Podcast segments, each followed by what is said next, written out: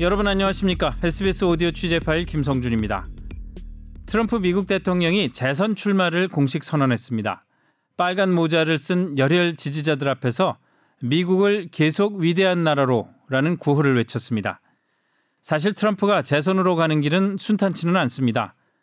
여론조사에서 유력 민주당 주자들에게 밀리고 있고 북핵, 이란, 베네수엘라 같은 외교 안보 분야와 미중 무역 전쟁 같은 통상 분야에서 골칫거리가 많습니다. 버려놓은 일 가운데 하나라도 삐끗하면 타격이 될 수 있습니다. 하지만 트럼프는 아랑곳하지 않습니다. 이른바 제국의 쇠락을 막기 위해서 방해가 되는 모든 변수를 제거하겠다는 자세입니다. 1980년대 경제 대국으로 급부상하던 일본을 주저앉힌 것과 비슷한 행동입니다. 특히 중국이 미국과 어깨를 나란히 하는 건 용납할 수 없다는 의지가 강합니다. 재선될 경우는 물론이고 재선까지 1년 반도 우리나라에 큰 부담을 주는 시기가 될 게 분명합니다. 더 이상 동맹이란 이름으로 양해하고 넘어가 주는 일은 없을 것 같습니다. 워싱턴 김수영 특파원의 취재 파일입니다. 트럼프 대통령의 선거 구호 MAGA Make America Great Again이 새겨진 모자는 미국 사회에서 특별한 의미가 있습니다.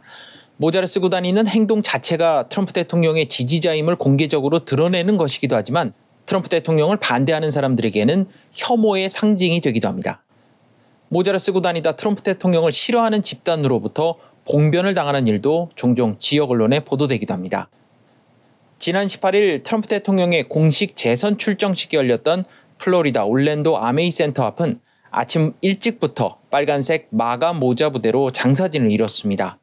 저녁 집회까지 10시간 이상 줄을 서야 할지 모르기 때문에 상당수가 여행용 간이 의자를 어깨에 메고 서 있었습니다. 이미 트럼프 대통령도 2만 명 수용 가능한 집회장에 10만 명이 신청을 했다며 집회는 대성공할 거라고 예고한 상태였습니다. 아침부터 현장 분위기는 그 말이 결코 허튼 소리가 아니었다는 걸 직감하게 했습니다. 플로리다의 덥고 습한 날씨는 집회 참석자들에게도 여간 고역이 아니었습니다.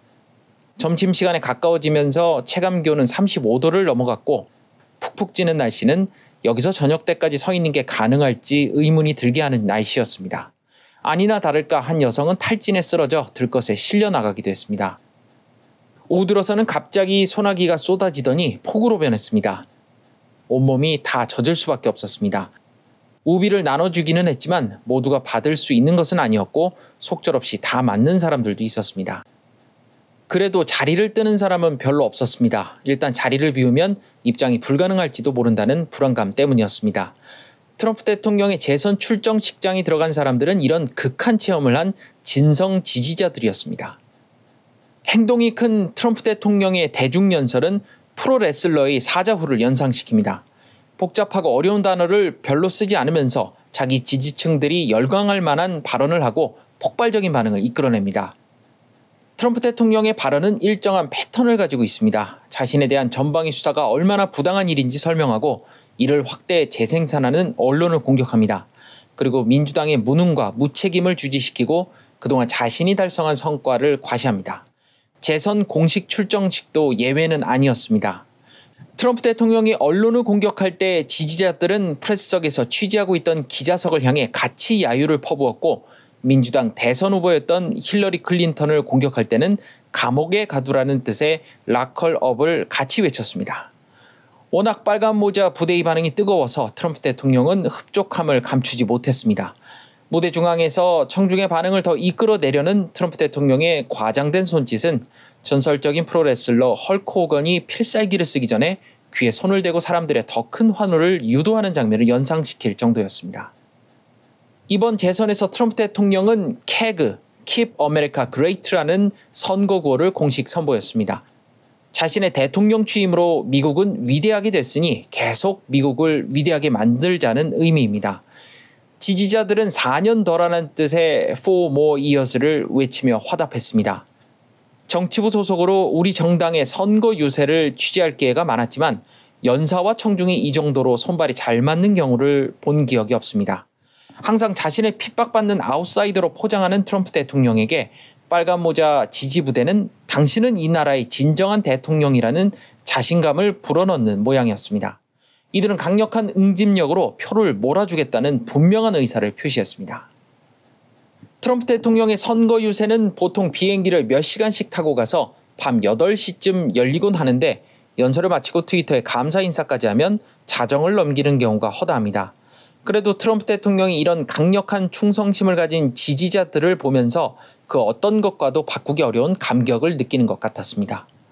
트럼프 지지자들은 트럼프 대통령과 함께 언론을 비난하기는 했지만 인터뷰를 하는데 소극적이거나 적대적인 사람은 없었습니다. 일단 요청을 하면 아주 적극적으로 자신의 생각을 말해줬습니다. 지나가는 저를 붙잡고 자기도 인터뷰를 하면 안 되냐고 요청하는 사람이 있을 정도였습니다. 기회가 되는 대로 트럼프 대통령이 왜 재선을 해야 하는지에 대해 물어봤는데 지지자들은 거의 예외 없이 트럼프 대통령의 실적을 얘기했습니다. 그는 역대 대통령 가운데 약속을 가장 많이 이행했다는 겁니다. 사상 최저의 실업률을 달성했고 불공정했던 무역 문제를 트럼프 대통령이 시정했다는 답이 돌아왔습니다. 최근 민주당 후보와 양자 대결을 가정한 여론조사에서 밀린다는 조사 결과에 대해서는 전혀 믿지 않는다는 반응이었습니다.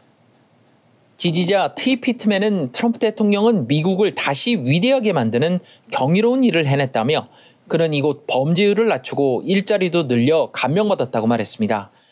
존 몰가는 저에게 그는 말과 행동이 다른 정치인의 가면을 벗어버렸다며 트럼프는 가치 있다고 믿는 바대로 사는 첫 번째 대통령이라고 밝혔습니다. 또 다른 지지자 조 지벌토니는 이번 출정식은 조 바이든의 집회와 비교되지 않는다며 바이든은 2, 300명을 모았을 뿐이라고 평가절하했습니다. 그러면서 트럼프 대통령은 모든 사람들이 관심 있어 하는 경제 분야에서 큰 성과를 이뤘다며 많은 사람들이 트럼프를 찍겠다고 아직 말은 안 하고 있지만 결국 트럼프에 투표할 거라고 예상했습니다.